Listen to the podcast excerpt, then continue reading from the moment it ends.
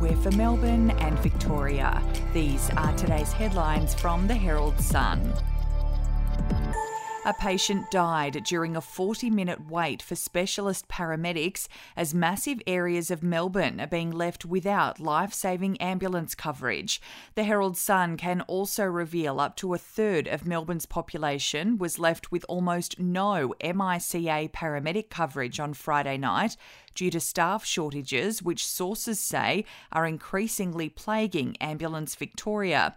In one case on Wednesday, a Montrose patient called for an ambulance at 9:23 p.m. before going into cardiac arrest. While regular paramedics responded to the call immediately, the closest MICA crew was busy treating a non-critical patient suffering back pain just 900 metres away and, was not dispatched until 10:05 pm. If you would like to read more on that story today, you can take out a subscription to the Herald Sun at heraldsun.com.au or download the app at your app store. Energy retailers will be forced to cut confusing jargon out of power bills and provide customers with clear summaries of their plans so they can figure out if they're being ripped off. The Australian Energy Regulator's rules to be in place from August next year were sparked by research showing 45% of consumers were unable to select the cheapest offer when presented with three bill options. The Herald Sun can reveal retailers will now have to provide provide standardised information about their pricing and whether they have better offers available to help households shop around. We'll be back after this. News doesn't have to be boring. The Brits have given Prince Harry a new nickname after yet another tell all interview. Oh, God, is it the Ginger Whinger?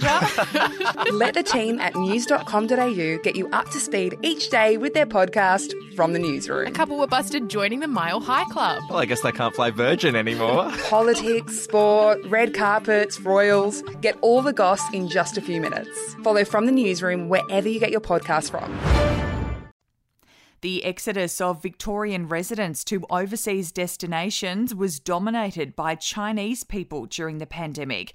A new report shows Victoria had a net loss of 56,000 migrants in 2020 21, easily the most of any Australian state, as people living here returned to their homelands or other nations as COVID hit.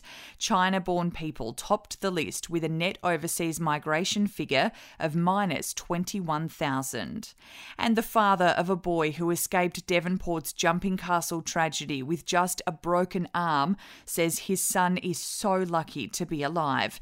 Hillcrest Primary School student 12 year old Bo Medcraft miraculously survived the horror schoolyard accident, which killed six of his classmates.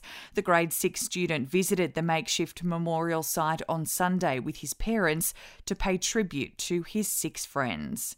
Those are your headlines from the Herald Sun. For updates and breaking news throughout the day, take out a subscription at heraldsun.com.au.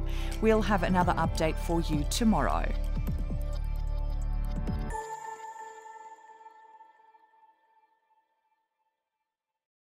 I'm Andrew Rule, the host of the podcast A Life and Crimes. Here are some of the things that we've been talking about the last few weeks. The brutal truth is that when you start looking at it, they always kill or injure a lot more than each other. The professional hitman used to be a professional hitman. Evil strikes in all forms, but particularly as stupidity. Life and Crimes is available wherever you get your podcasts.